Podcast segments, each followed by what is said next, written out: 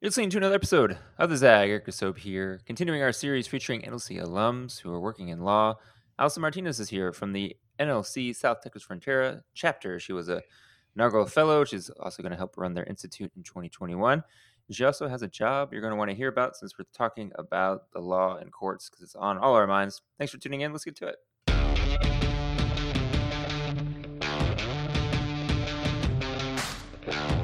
All right, Alyson. I feel like Texas is getting a lot of attention for the election. Before we jump into some of the law stuff, what's the what's the latest thinking these days about how Texas may or may not go blue?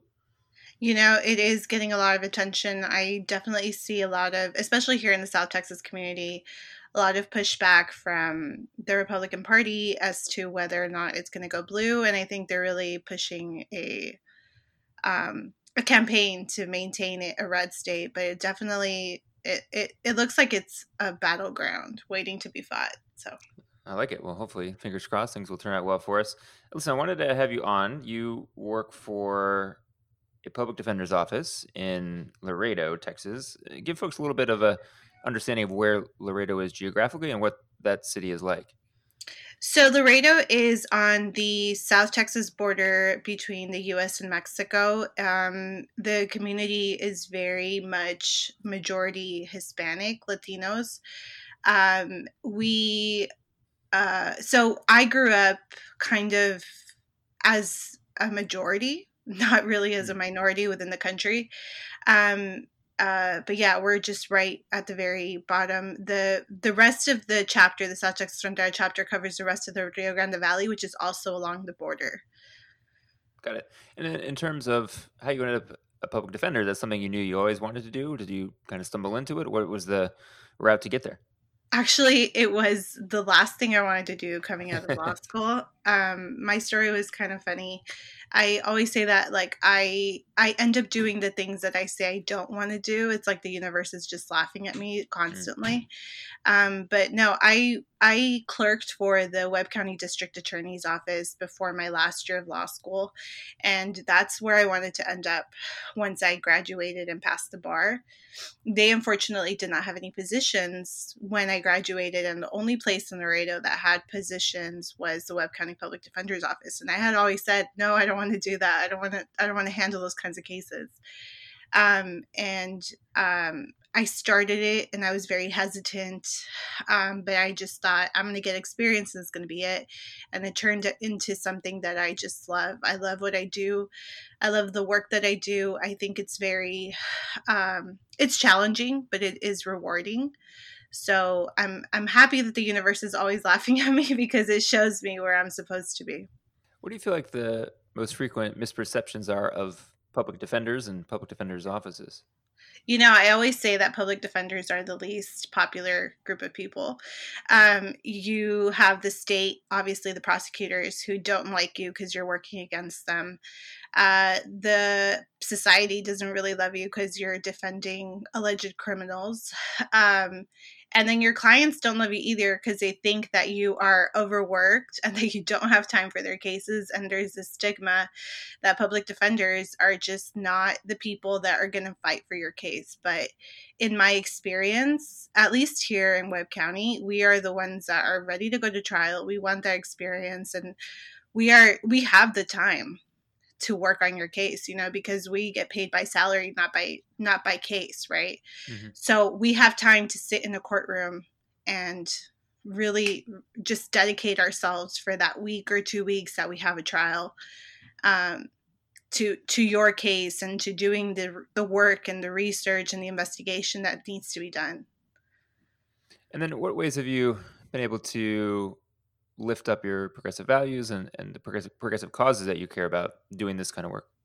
You know, when I interviewed for NLC, they asked me, you know, what um, what thing what what was it that I was passionate about, and um, the the thing that I was most happy and that came so easily for me to talk about was my work as a public defender and decriminalizing a lot of the things that I see here in the border, such as you know people with mental health mm. and people that suffer suffer from substance abuse you know um, those are things that i see here within my community that it is highly criminalized and you know it's easier to just put someone in the county jail than to get them the help that they need um and so i i just remember like in my interview just talking about it at length and and i work we we are lucky enough to be an office that focuses on that and um we last year got a grant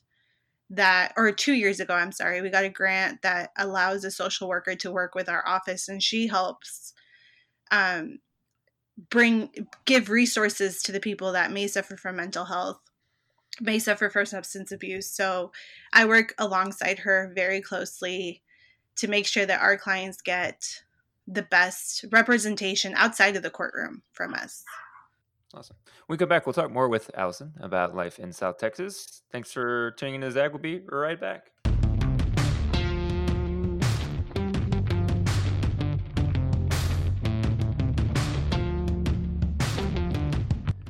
All right, Alyson, I'm sure you had spikes of anxiety with the Supreme Court news in the last seven, ten days or so.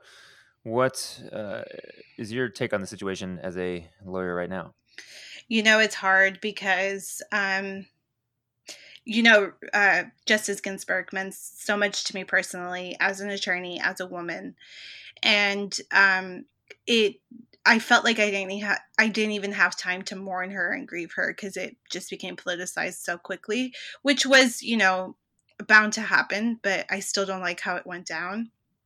Um, but she was the most liberal justice that I remember or that I know, and and to consider the fact that she will be replaced by someone more conservative, who may um, work towards undoing a lot of the work that she did is heartbreaking for so many reasons. Um, you know, beyond just the spectrum of like not being progressive anymore it's in doing her life's work and her life's work that just meant so much to me and to so many people.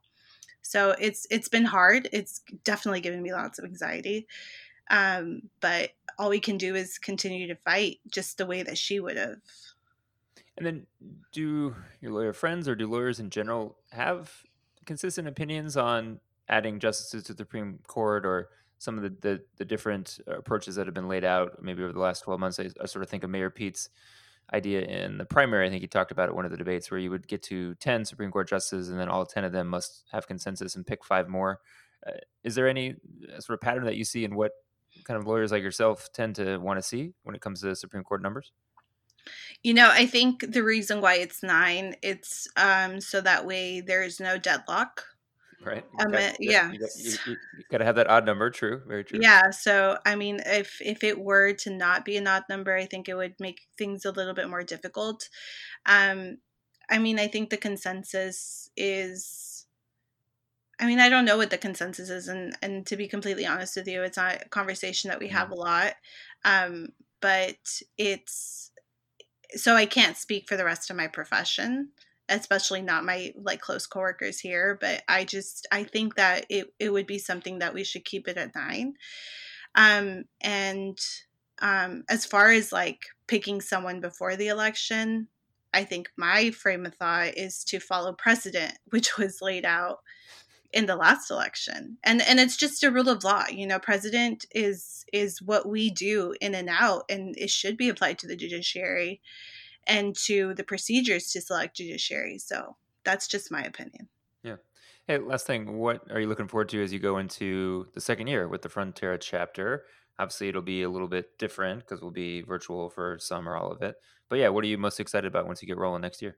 You know, I'm just excited to have a new cohort. We had a meeting today for our selections, and I'm just excited to have a diverse cohort in the sense, you know, most of the people from the South Texas Frontera chapter are Hispanic or Latino, and most of them are Spanish speaking. So, not diversity in that sense, but more diversity within the sector. Mm-hmm. And, um, you know, we're all adjusting to virtual and we're doing our best, but just trying to, to be innovative and making sure that we still have that family, the NLC family connection, even though it's it's through a screen. Um, and figuring out how we can do that, you know, I think will be interesting. Um, I I think it was a coach who from one of the college football teams. I can't remember who it was. I was watching Notre Dame play. Um, and they were talking about another team, and they said, you know, that the skills that they're getting with being able to adapt and to pivot is a life skill that everyone should have and i completely agree with him you know this is this is a test to all of us especially us progressives you know like we need to be we need to be able to to move on and to continue on with our lives. We did it with courts. We immediately transitioned to mm. zoom and it's it's funny to talk to a judge through a screen but we did it because we have to. The mm-hmm. law doesn't stop justice doesn't stop. We got to keep going. Yeah well said. Well, listen thanks so much for coming on. Thanks for all the work that you're doing. Good luck with the next class of your NLC fellows down there. And thanks everyone for listening to this episode of the zag. Make sure to tune in as we're dropping a lot of episodes featuring our alums who work in law in the next couple weeks. Find those all the places you get your podcasts soundcloud spotify stitcher apple google they're all there. And until next time we'll catch you soon